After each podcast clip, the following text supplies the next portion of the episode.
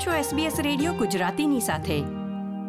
ઓસ્ટ્રેલિયામાં voice to parliament જનમતને હવે ગણતરીના દિવસો જ બાકી રહી ગયા છે. આગામી ચૌદમી ઓક્ટોબરના રોજ દેશના રહેવાસીઓ ઓસ્ટ્રેલિયાના આદિવાસીઓને આ ધરતીના મૂળ નિવાસી તરીકે માન્યતા આપવા અને તેમની પ્રતિનિધિ સલાહકાર સંસ્થા સ્થાપવા બંધારણમાં ફેરફારને ટેકો આપે છે કે કેમ તે અંગે હા અથવા ના મત આપશે. અને તેના પરિણામના આધારે બંધારણમાં વોઇસ ટુ પાર્લામેન્ટના સમાવેશનો નિર્ણય લેવામાં આવશે. જનમત માટે દેશના તમામ રાજ્યોમાં અર્લી વોટિંગ શરૂ થઈ ગયું છે. તો શું તમે મત આપવા અંગે વિચાર કર્યો છે કે નહીં? અને જો ના કર્યો હોય તો આવો જાણીએ ઓસ્ટ્રેલિયામાં રહેતા લોકો કયા મુદ્દાઓને ધ્યાનમાં રાખીને જનમતમાં મતદાન કરશે. આપણો સમાજ, આપણી વાતો એસબીએસ ગુજરાતી. ઓસ્ટ્રેલિયામાં દશકો પછી યોજાઈ રહેલા જનમતને માત્ર ગણતરીના દિવસો જ બાકી રહી ગયા છે. ચૌદમી ઓક્ટોબરે દેશના રહેવાસીઓ જનમતમાં મત આપશે. હાલમાં આ જનમત માટે અર્લી વોટિંગ શરૂ થઈ ગયું છે. અને રહેવાસીઓ જો ચૌદમી ઓક્ટોબરે મતદાન મથક પર પ્રત્યક્ષ જઈને મત ન આપી શકે તો તેઓ અર્લી વોટિંગ કરી શકે છે. બીજી ઓક્ટોબરથી નોર્ધન ટેરેટરી, તાસ્મેનિયા, વિક્ટોરિયા અને વેસ્ટર્ન ઓસ્ટ્રેલિયાના રહેવાસીઓ ચૌદ ઓક્ટોબર પહેલાં મત આપી શકે છે. જ્યારે Australian Capital Territory New South Wales, Queensland અને સાઉથ ઓસ્ટ્રેલિયાના રહેવાસીઓ ત્રીજી ઓક્ટોબરથી અર્લી વોટિંગનો લાભ મેળવી શકે છે. ઓસ્ટ્રેલિયામાં રહેતા અને મતદાર યાદીમાં નામ હોય એ તમામ લોકોએ મત આપવો ફરજિયાત છે. દેશના રહેવાસીઓ હા કે નામાં મત કેમ આપશે તે વિશે જાણીએ.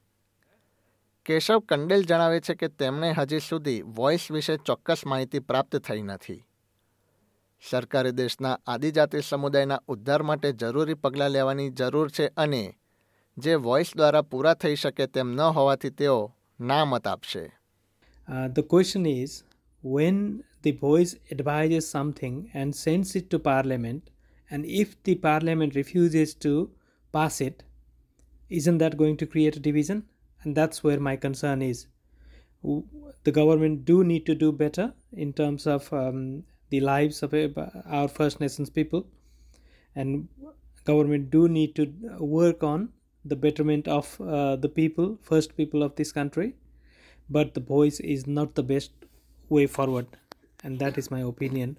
In this format i am going to vote no Melbourne વિક્ટોરિયામાં રહેતા નવલ જણાવે છે કે દેશના આદિજાતિ સમુદાયને અસર કરતી બાબતોમાં તેઓ પોતાનો પક્ષ રાખીને તેમાં ભાગ ભજવી શકે એ માટે તેમની સલાહકાર સંસ્થા બનવી જરૂરી છે. અને એટલે જ તેઓ જનમતમાં હા મત આપશે. Hi, my name is Nawal and I'm from Melbourne, Victoria. In the upcoming referendum, I have chosen to vote yes to ensure a true representation of the Aboriginal and Torres Strait Islander people so that they can have a significant say in the development of laws and policies that affect them and their upcoming future generations. બીજી તરફ સિડનીમાં રહેતા કાયના જણાવે છે કે તેમણે શું vote આપવો એ હજી સુધી નક્કી કર્યું નથી મારું નામ કાયના છે અને હું સિડનીથી વાત કરું છું હાલ મેં અપકમિંગ વોઇસ રેફરન્ડમના વિશે સાંભળ્યું છે. હું આ લોની પાછળની ભાવનાઓની કદર કરું છું. મેં હજી ડિસાઇડ નથી કર્યું હું કેવી રીતે વોટ કરીશ. મને એ જાણવું છે કે વોઇસમાં કોણ કોણ ઇન્વોલ્વ થશે કયા પ્રકારના ડિસિઝન્સમાં ઇન્વોલ્વ થશે અને આના લીધે કયા પ્રકારનો બદલાવ આવશે. મુજાહિદ હાશમી જણાવે છે કે આદિજાતિ સમુદાયને જરૂરી સન્માન અને તકો મળે એ તેમનો મૂળભૂત અધિકાર છે અને જનમત એક તક છે તેને સમર્થન આપવાનો એટલે તેઓ હા મત આપશે the First Nation people of Australia, they have 65,000 years of history in this country.